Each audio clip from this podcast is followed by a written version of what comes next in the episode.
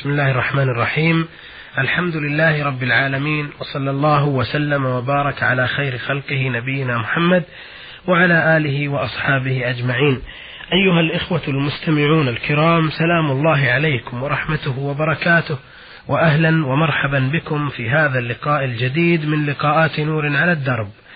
في هذا اللقاء نعرض ما وردنا من رسائل على سماحة الشيخ عبد العزيز بن عبد الله بن باز، الرئيس العام لإدارات البحوث العلمية والإفتاء والدعوة والإرشاد. أولى رسائل هذه الحلقة رسالة المستمع عبد الله فارع سعد اليماني، مقيم في الأحساء، صندوق بريد خمسمائة واثني عشر. يا أخ عبد الله، رسالتك عرضناها على سماحة الشيخ عبد العزيز بن باز، وأشار سماحته بأن تلقاه شخصيا أو تلقى أحد المشايخ في دار الإفتاء بالرياض لفتواك فتوى شخصية.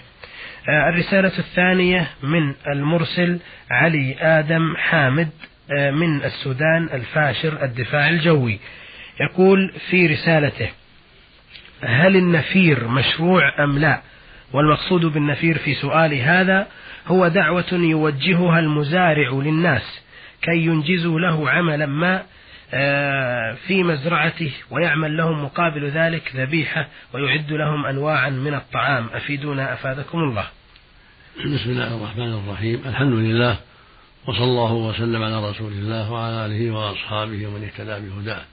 أما بعد، فلا نعلم بأسا في هذا النفير إذا قال الرجل لجيرانه أو قراباته أو نحو ذلك: ساعدوني في كذا وكذا، وجعل لهم طعاما، فلا بأس بذلك، لأنها من باب التعاون، والمسلمون شيء واحد، يتعاونون على مصالحهم، ولا حرج في هذا إن شاء الله. نعم، بارك الله فيكم.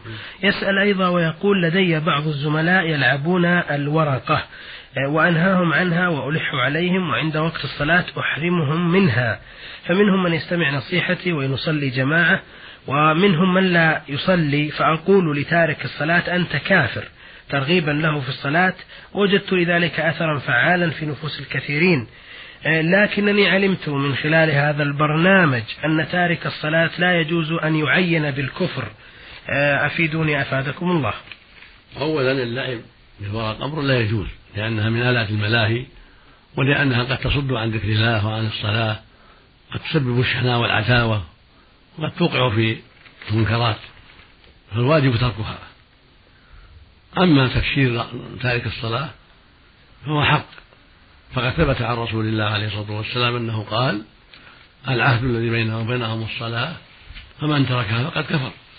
خرجه الإمام أحمد وأهل السنة بإسناد صحيح. وقال عليه الصلاة والسلام: بين الرجل وبين الكفر والشرك ترك الصلاة، رواه مسلم في صحيحه. فالذي يتعمد ترك الصلاة يسمى كافرا، ولكن إذا توقفت عن ذلك من باب الترغيب لعله يتوب، وقلت له: اتق الله، ترك الصلاة لا يجوز وحرام عليك، لعله يستجيب، خشية أن ينفذ إذا قلت يا كافر ولا يستجيب لك. إذا فعلت هذا من باب الاحتياط ومن باب الاجتهاد فلا حرج، تقول له: اتق الله، هذا لا يجوز، يا فلان، يا أبا فلان، اتق الله، ترك الصلاة كفر. ولا تقول يا كافر، ترك الصلاة كفر. فإن أصر أو لم يبالي بين له أن من تركها كفر، لعله ينزجر ولعله يعود إلى رشده. وإذا كان في البلد أمير صالح أو محكمة أو هيئة ترفع أمره إليهم إذا أصر وعاند، وعندك شهود على عمله ترفع أمره إليهم لعلهم يقيمون عليه ما يلزم من الحق الشرعي. نعم، بارك الله فيكم. الرسالة الثالثة في هذه الحلقة رسالة سالم غانم عاشور من الموصل من العراق، يقول في رسالته: يقول الله تعالى عن يوم القيامة: تالله لتسألن عما كنتم تفترون. وهذا في سورة النحل. ويقول جل وعلا في سورة النمل: ولتسألن عما كنتم تعملون. ولكني وجدت آية في سورة الرحمن تنفي حدوث السؤال للإنس والجن يوم القيامة، يقول المولى فيها: فيومئذ لا يسأل عن ذنبه إنس ولا جان. فكيف الجمع بين هاتين أو بين هذه الآيات التي تثبت الحساب والأخرى التي تنفي السؤال؟ أيها الأخ السائل، اعلم أن يوم القيامة له أحوال وله شؤون، وهو يوم طويل مقداره خمسون ألف سنة كما قال جل وعلا في كتابه العظيم: تعرج الملائكة والروح إليه في يوم كان مقداره خمسين ألف سنة فاصبر صبرا جميلا إنهم يرونه بعيدا ويراه قريبا. الآيات هو يوم طويل عظيم وله شؤون وله أحوال، والناس فيه على أحوال، فيه وقت يسألون وفي وقت لا يسألون، في وقت يسألهم الله عن أعمالهم كما قال عز وجل: ربك أسألنا واجمعين أما كانوا يعملون، فيسألهم ويجازيهم ويتعرض عليهم صحائفهم. وفي مكان وقت آخر من هذا اليوم الطويل لا يسألون، وهكذا بقوله جل وعلا عن الكفار أنهم قالوا والله ربنا ما كنا مشركين، وفي موضع آخر قال ولا يكتمون الله حديثا.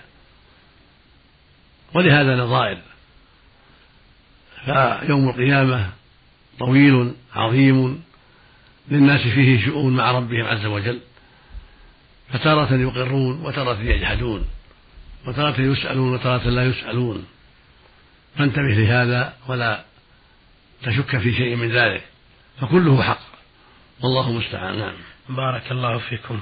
الرسالة الرابعة وردتنا من المرسل المغربي الجنسية القاطن بالرياض أبو الزبير درويش أبو شعيب، يقول في رسالته: ما حكم النظر ومس العورة بين الزوجين أو للأبناء الصغار؟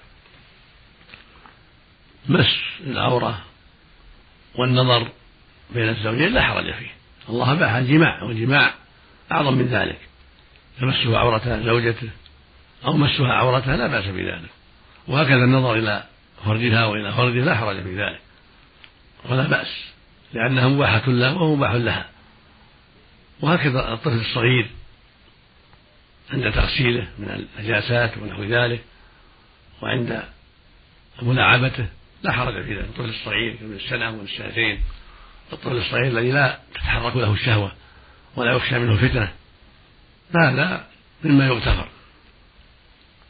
أما الذي يخشى منه كالطفل الذي فوق ذلك من خمس سنين ومن ست سنين فالورع ترك ذلك، فإن بلغ سبعا حرم حرم لوس عورته أو اللعب بعورته، لكن إذا كان صغيرا كابن السنتين ومن السنة والشهور هذا لا يضر، ومن فوق ذلك فلا بأس أن تغسله أمه أو أبوه إذا وقعت فيه النجاسات، فإن السنتان وما حولهما مما يغتفر ومما لا تحرك له الشهوة.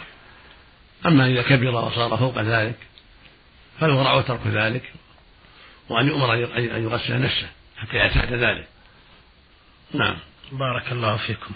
آه يسأل أيضا ويقول: ما حكم ما الحكم إذا جامع الرجل زوجته بعد انقطاع آه أحد الدمين منها آه ولم تغتسل لكنه أمرها بالتيمم؟ الواجب الاغتسال إذا كانت تقدر إنها الماء وتستطيع، الواجب الاغتسال، لأن الله قال: فإذا تطهرنا فأتوهن بحيث أمركم الله، فعليها أن تطهر بالماء بعد الحيض أو بعد النفاس ثم يأتيها.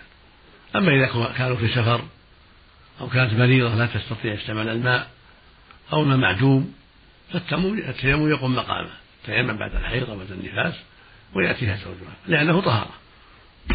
بارك الله فيكم. وهذه رسالة وردتنا من السائلة سين سين من الكويت.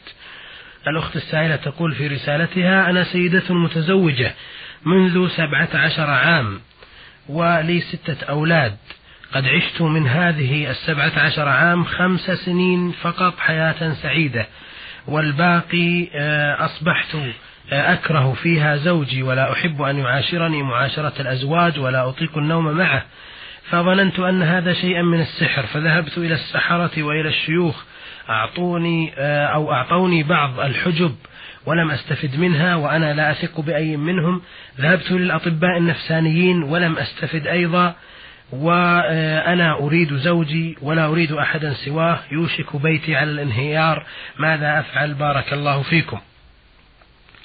هذا مرض عارض قد يكون من آثار السحر، وقد يكون عينا مما يسميه الناس النظرة والنفس، وقد يكون مرضا سبب هذا الشيء، ولا يجوز إتيان السحرة ولا الكهنة ولا سؤالهم، فذهابك إلى السحرة والكهنة أمر لا يجوز، وقد أخطأت في هذا فعليك التوبة إلى الله من ذلك، لأن الرسول عليه الصلاة والسلام قال: من أتى عرافا فسأله عن شيء لم تقبل له صلاة أربعين يوما، رواه مسلم في صحيحه. والعراف ليدعي معرفة الأمور من طريق الجن، من طريق علم الغيب،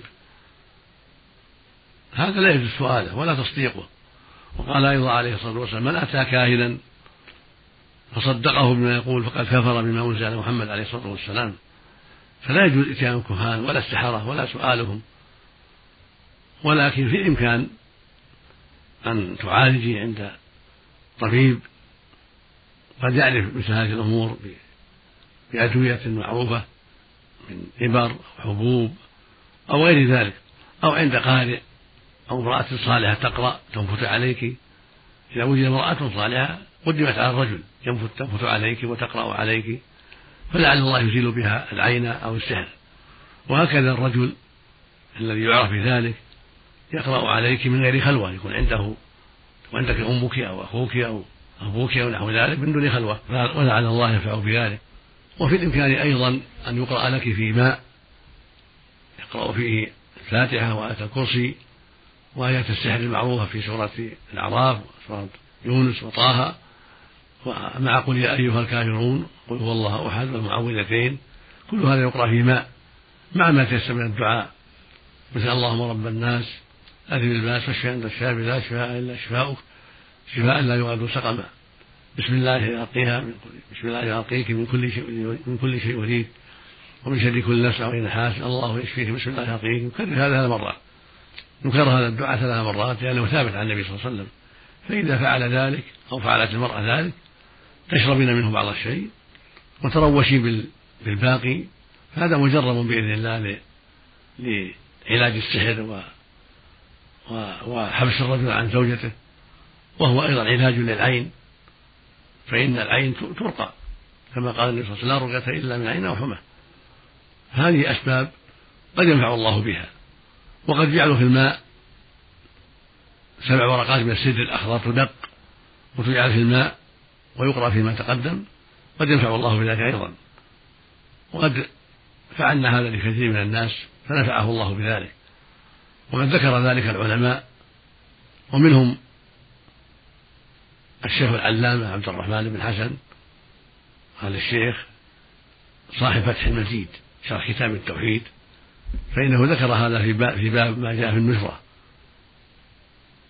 فإذا كان عندك الكتاب فطالعيه أو اعرض هذا على العلماء، وهم إن شاء الله يقوم باللازم. أما السحرة والكهنة والعرافون فلا تسأليهم ولا تصدقيهم، ولكن عليك بعلماء الحق والقراء المعروفين بالخير حتى يعملوا لك هذه القراءة، أو المرأة الصالحة النساء الصالحات المدرسات المعروفات بالخير حتى يفعلن لك هذا هذه القراءة، ولعل الله يمن بالشفاء والعافية بأسباب هذا. ومما ينبغي أن تعملي هو الدعاء، تسأل الله عز وجل أن يزيل عنك ما نزل بك، فالله سبحانه يحب أن يسأل، وهو القائل سبحانه: ادعوني أستجب لكم، وهو القائل عز وجل: وإذا سألك عبادي عني فإني قريب أجيب دعوة الداع إذا دعان. فعليك أن تسأل الله العافية والشفاء، وزوجك كذلك عليه يسأل الله لك الشفاء والعافية، فالمؤمن يدعو لأخيه، وهكذا أبوك وأمك كلاهما يسأل الله لك العافية، فالدعاء سلاح المؤمن، والله عز وجل وعد بالإجابة، فعليك بالدعاء والجد في الدعاء والصدق في الدعاء، لعل الله يمن بالشفاء سبحانه وتعالى، والله أعلم. نعم، بارك الله فيكم. آه هذه رسالة وردتنا من ميم عين ميم العنزي من جدة. يقول في رسالته: آه وقع علي حادث تصادم مع سيارة أخرى، نتج عن الحادث وفاة شخص كان راكبا معي في سيارتي، ودخلت السجن لمدة خمسة وثلاثين يوما، وبعد خروجي من السجن قرر المرور بأن نسبة خمسة وعشرين بالمئة من الحادث أو من الخطأ تقع علي، وعلى الطرف الآخر نسبة خمسة وسبعين بالمئة. أرجو إفادتي عما يلزمني من كفارة، أفيدوني أفادكم الله. عليك الكفارة وعلى صاحبك الكفارة، عليكما جميعا، لأن الكفارة لا تتبعض، فعليك عتق رقبة وعلى صاحب عتق رقبة، فإن لم تستطيع فعلى كل واحد منهما صيام شهرين متتابعين، إلا إذا كنت تعلم يقينا أن الخطأ ليس منك، وأن تقرير الشرطة ليس بصواب، وأن الخطأ من صاحبك هو الذي تعدى عليك، فليس عليك شيء، أن تعلم بنفسك. أما إن كنت تعلم أنك مشارك في الخطأ وأنك فرطت في بعض الشيء فعليك أن تقوم بالكفارة وعليه وأن يقوم بالكفارة أيضا، كلاكما عليه الكفارة، وهي عتق عبد أو أمة مؤمنة، فإن لم تستطيع فعلى كل منكما صيام شهرين متتابعين ستين يوما متتابعة، ونسأل الله لكما العفو والتوبة. نعم. إذن كفارة القتل ليس فيها صيام، ما فيها. ما فيها. آه ليس ما فيها إطعام، ليس فيها إطعام. بارك الله. إما عتق فإن عجز فالصوم. جزاكم مم. الله خيرا. آه هذه رسالة وردتنا من الأخت المرسلة ألف لام ميم آه من العراق، تقول في رسالتها آه بأنها فتاة آه متدينة وفي أسرة مستقيمة أيضا، لكن مشكلتها أنها تدرس في الصف الأول من الجامعة، والجامعة مختلطة بنين وبنات، فتسأل عن حكم اختلاطها بالشباب، وتقول إنها قد حاولت أن تترك الجامعة إلا أن والدها رفض وغضب وقال إن تركت الجامعة فإنني أطلق أمك، أو تقول حلف بأن يطلق أمي لو تركت الجامعة، فقال ذلك أكثر من ثلاث مرات، فهل يحق لي أن أعصي والدي وأترك الجامعة، وهل يقع الطلاق على أمي؟ أما الدراسة في الجامعة المختلطة فهي فتنة وشر عظيم، وليس لك أن تدرسي في جامعة مختلطة، لأن هذا خطر عليك في دينك وأخلاقك وعرضك، فعليك أن تمتنعي من الدراسة في الجامعة المختلطة وتحفظي عرضك ودينك ولو غضب أبوك، لأن الرسول عليه السلام قال إنما الطاعة في المعروف لا طاعة المخلوق في معصية الخالق، وعلى أبوك إن كانت عنده غيره أن يتقي الله وأن يمنعك من الجامعة، لا يسمح لك بالجامعة، يمنعك، هكذا يجب على الوالد الغيور والأم الغيورة، فإن اختلاطك بالشباب فيه خطر عظيم، فليس لك أن تختلطي بهم، وعليك أن تنزلي البيت، وما حصلت من العلم يكفي، وليس لك طاعة أبيك في هذا الأمر، كما لو أمرك بشرب الخمر أو بالزنا لا طاعة له في ذلك، وهكذا لو أمرك بالخروج سافرة أو مجردة أو مكاشفة لرأسك أو نحو ذلك، كل هذا منكر ليس لك طاعته، إنما الطاعة في المعروف كما قاله المصطفى عليه الصلاة والسلام، فقال الله لنبيه ولا يعصينك في معروف، وهو صلى الله عليه وسلم لا يأمرنا بالمعروف عليه الصلاة والسلام، لكن للتعليم والتبيين، والفرطة شرها عظيم وعاقبتها وخيمة، فاتقي الله واحذري، وعلى والدك وعلى أمك أن يتقي, أن يتقي الله جل وعلا، وأن يمنعك من هذا، ولو طلق أم أمك لا يضرك، فقد يرزقها الله خيرا منه، فطاعة الوالد في المعصية أمر لا يجوز، وكونه يهدد بالطلاق أيضا لا يجب عليك أن تدرسي في الجامعة المختلطة ولو طلق أمك، ونسأل الله لجميع الهداية. نعم. بارك الله فيكم. لكن لو فرضنا أنها خالفت والدها، فهل اليمين في حد ذاته يكون طلاقا أو هذا في التفصيل؟ نعم. لا، يرجع إلى العلماء يسألهم. نعم. على والدها يسأل العلماء، إذا امتنعت ولم تخرج للجامعة فعليك يسأل العلماء إن كان طلق، إن كان جرى من شيء. أما قول له إني مطلق هذا وعد، هذا وعيد لا يضر، لا يقع بشيء.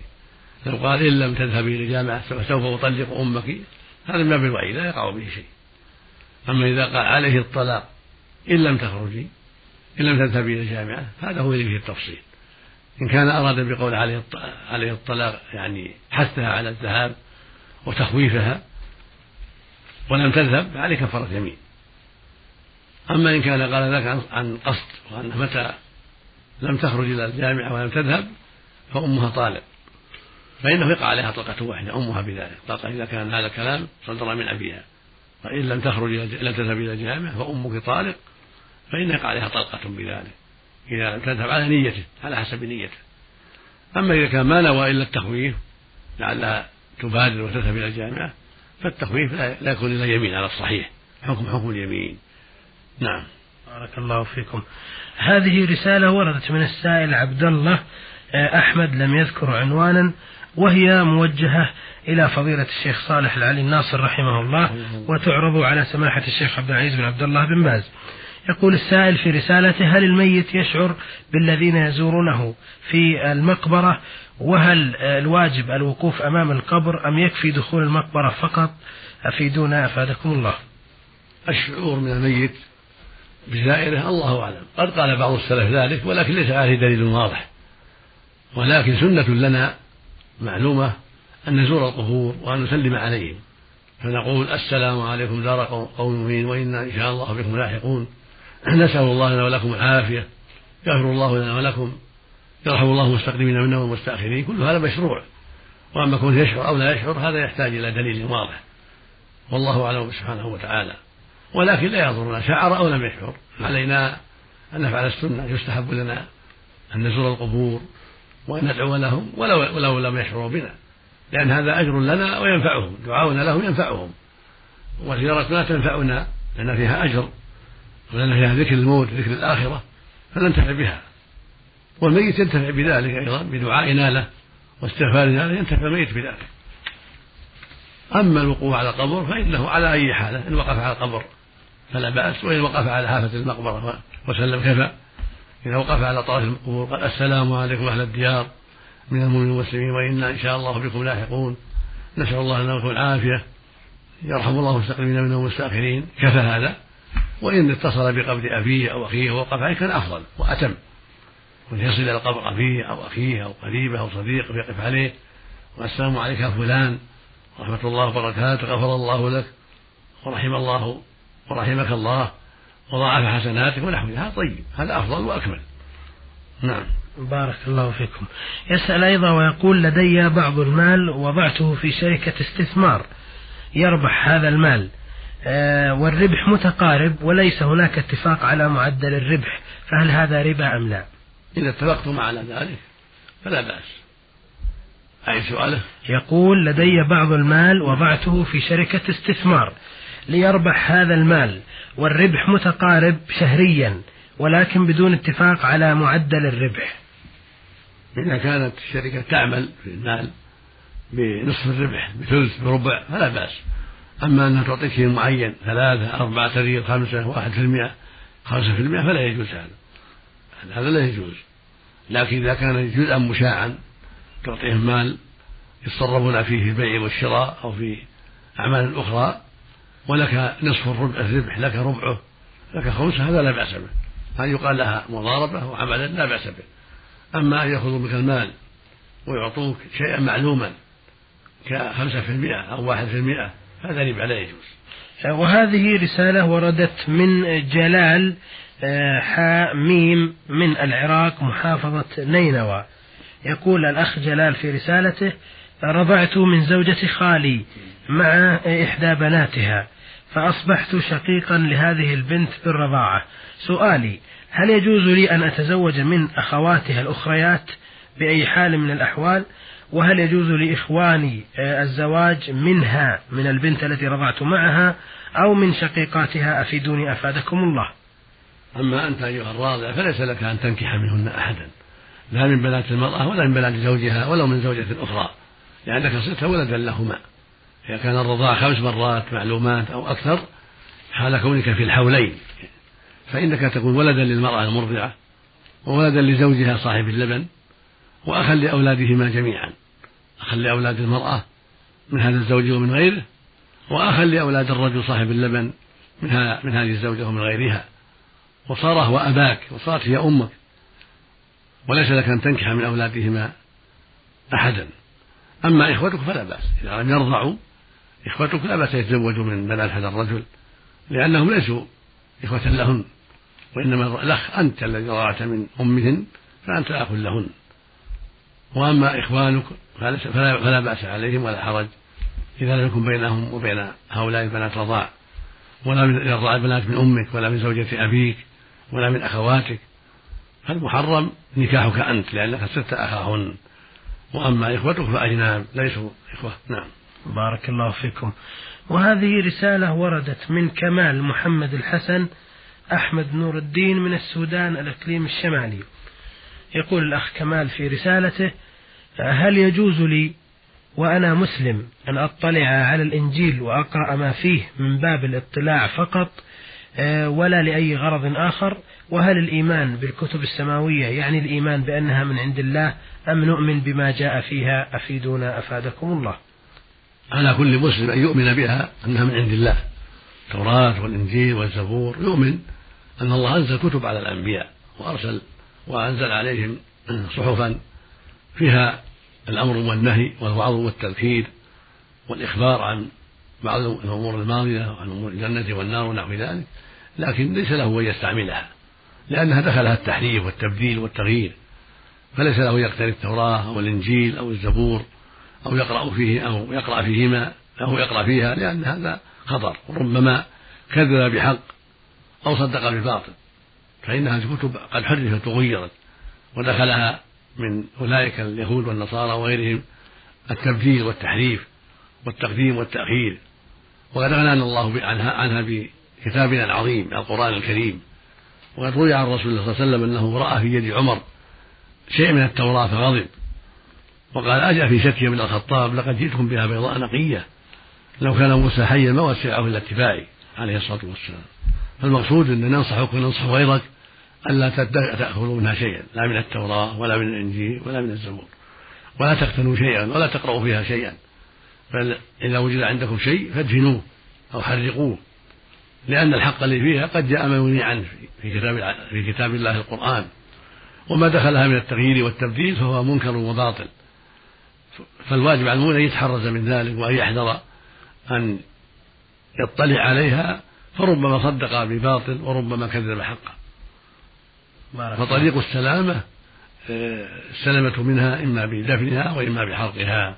قد يجوز للعالم البصير أن ينظر فيها للرد على خصوم الإسلام من اليهود والنصارى، كما كما دعا النبي بالتوراة لما أنكر الرجم اليهود حتى طلع عليها عليه الصلاة والسلام واعترفوا بعد ذلك.